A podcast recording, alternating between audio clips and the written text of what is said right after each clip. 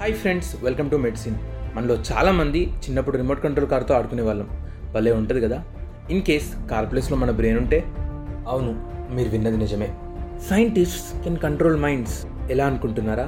This is possible by optogenetics. ఒకవేళ ఎవరైనా నన్ను న్యూరో టెక్నాలజీలో దేనికైనా నోబెల్ ప్రైజ్ని గెలుచుకునేంత సీన్ ఉందా అని అడిగితే ఆప్టోజెంటిక్స్కి అని చెప్తాను. ఆప్టోజెంటిక్స్ అంటే ఏంది, దానివల్ల మనకేంటి అని మీకు డౌట్స్ ఉండొచ్చు. వీటి ఆన్సర్సే ఈరోజు మన పాడ్కాస్ట్. ఫ్రెండ్స్, మీరు ఎప్పుడైనా అనుకున్నారా మన బాడీలోని సెల్స్ని ఒక లైట్ సహాయంతో కంట్రోల్ చేయొచ్చని? యా, అదే ఆప్టోజెంటిక్స్. అంటే జీన్స్ సహాయంతో లైట్ సెన్సిటివ్ ప్రోటీన్స్ని బ్రెయిన్లోని స్పెసిఫిక్ సెల్స్ లోపలికి ఇంట్రడ్యూస్ చేసి వాటిని కంట్రోల్ చేయడం అనమాట. సైంటిస్టులకి ఇలాంటి ఐడియాస్ ఎలా వస్తాయో కదా. అయితే వాళ్ళు ఏమని చెప్పారంటే, మైక్రోస్కోప్లో ఆల్గేని అబ్జర్వ్ చేసినప్పుడు అవి లైట్కి రెస్పాండ్ అవ్వడం గమనించారు. అవి అలా ఎలా రెస్పాండ్ అవుతున్నాయి అని ఆరా తీస్తే దానిలో ఛానల్రొడాప్సిన్ అనే ఒక ఐరన్ ఛానల్ వల్ల అని తెలిసింది. సో ఇప్పుడు ఛానల్రొడాప్సిన్ని కోడ్ చేసే జీన్స్ని ల్యాబ్లో తయారు చేసిన PHP వైరస్ హెల్ప్తో బ్రెయిన్లో ఇన్సర్ట్ చేస్తే పోలా అనుకున్నారు. ఆప్టోజెంటిక్స్లో ఏం జరుగుతుందో కొంచెం డీటెయిల్గా చెప్తాను, వినండి. బ్రెయిన్లో 86 బిలియన్ న్యూరాన్స్ ఉంటాయి.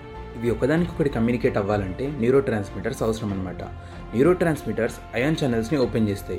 బ్రెయిన్లో ఏ రోగం వచ్చినా న్యూరోట్రాన్స్మిటర్స్ ఫంక్షన్ ఇంపేర్ అవుతుంది. ఆప్టోజెంటిక్స్లో న్యూరోట్రాన్స్మిటర్స్ అవసరం లేకుండానే అయాన్ ఛానల్స్ని ఓపెన్ చేయొచ్చు. అలా ఎలక్ట్రికల్ ఇంపల్స్ని ప్రొడ్యూస్ చేయొచ్చు. బ్రెయిన్లో ఏ ఏరియాస్లో రిపేర్ అవసరమో అక్కడ న్యూరాన్స్ని స్టిమ్యులేట్ చేస్తారు. ఎపిలెప్సీలో న్యూరాన్స్ ఓవర్ స్టిమ్యులేట్ అవుతాయన్నమాట. వాటికి సంబంధించిన ఇన్హిబిటరీ సెల్స్ని స్టిమ్యులేట్ చేసి కంట్రోల్ చేయొచ్చు. Just like on and off mechanism అనమాట. దీనివల్ల బ్రెయిన్కి సంబంధించిన ఎన్నో రోగాలు సింపుల్గా క్యూర్ అవుతాయి. Example, depression, bipolar disorder, Parkinson's disease, addictions, ఇలా ఎన్నో. బ్రెయిన్లోని న్యూరాన్స్ పాపులేషన్ కూడా కంట్రోల్ చేయొచ్చు. సో బ్రెయిన్ ట్యూమర్స్ ఇట్టే కంట్రోల్ అవుతాయి. ఇంకా మనకు అంతు చిక్కని రోగాలకు కారణాలు తెలుసుకోవచ్చు. బ్రెయిన్ మ్యాపింగ్ ఈజీ అవుతుంది. మన మూడ్ స్వింగ్స్ని ఆపరేట్ చేయొచ్చు. అసలు ఎలాంటి బ్రెయిన్ సర్జరీ ఆప్టిక్ ఫైబర్ అవసరం లేకుండానే చేయొచ్చని కొంతమంది సైంటిస్టుల వాదన. ఆప్టోజెంటిక్స్లో కూడా కొన్ని డ్రాబ్యాక్స్ ఉన్నాయి. ఈ రీసెర్చ్లో హ్యూమన్ బాడీలోని మోస్ట్ కాంప్లికేటెడ్ స్ట్రక్చర్ అయిన బ్రెయిన్తో డీల్ చేస్తున్నారు కాబట్టి ఎలాంటి కాంప్లికేషన్ అయినా రావచ్చు.